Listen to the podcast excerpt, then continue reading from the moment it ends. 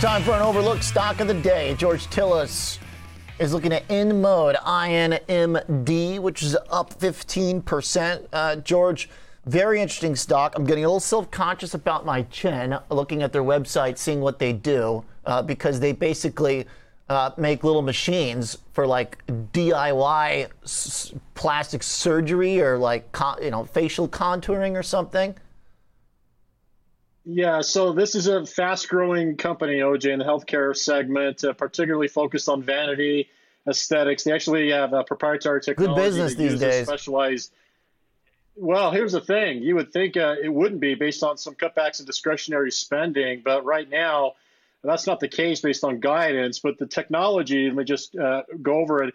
They utilize uh, proprietary radio frequency uh, technology, which is utilized on multiple continents, six continents uh, across the globe. Many countries use it, and it's a fast growing company, but you wouldn't uh, know that relative to what's going on with the stock price down about 75% uh, over the last year and about 60% on a year to date basis. Now, the company itself, you would think that uh, the first thing people are going to cut back on when it comes down to inflation and discretionary spending is, is vanity and things like, you know, aesthetic procedures. Uh, but it doesn't seem to be the case for InMode. They're actually now providing some guidance prior to earnings. So this is an adjustment for both the uh, the quarter coming up Q2, but also an adjustment for the full year uh, prior to earnings. Earnings is actually going to come out on the 28th of, uh, of July. So let me explain what they did is they actually upped the uh, the, the EPS guidance to 57 to 58 cents from 51. So this is again about a 12 to 15 percent increase in earnings per share, as well as uh, guidance for sales about 113 million. Last quarter, for the same quarter last year, 87 million. So this company's still growing about 29 percent, with the full year guidance now moved to the upside by about 10 million dollars to the high end of 430 million. And compare that to last year, it's about a 20% growth rate. So they are growing still above 20% uh, for a company right now that you would think uh, should be guiding to the downside, but that's not the case here for uh, for InMode. Apparently, their technologies are very favorable because they are minimally invasive technologies and they're uh, they're very ubiquitous, as well as the fact that they're very efficient from the standpoint of uh, of high gross margins which are again expected to be between 83 and 85 percent. It's down from the last couple of years at 87 percent.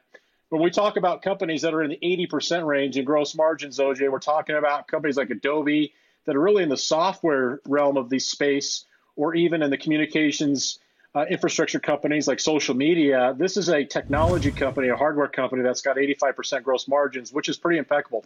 Okay, so uh, the financials look uh, better than some of these non-profitable gimmickry, you know, yeah. businesses. They're like, you know, early, early revenue stage and stuff. Uh, they've got, they've demonstrated a consumer demand here that is fairly resilient and uh, also in vogue for sure. Uh, but it still has been a stock that's gone wrapped up in some really deep selling. Yes. What do you look for as a sign that maybe that trend is turning around? Yeah.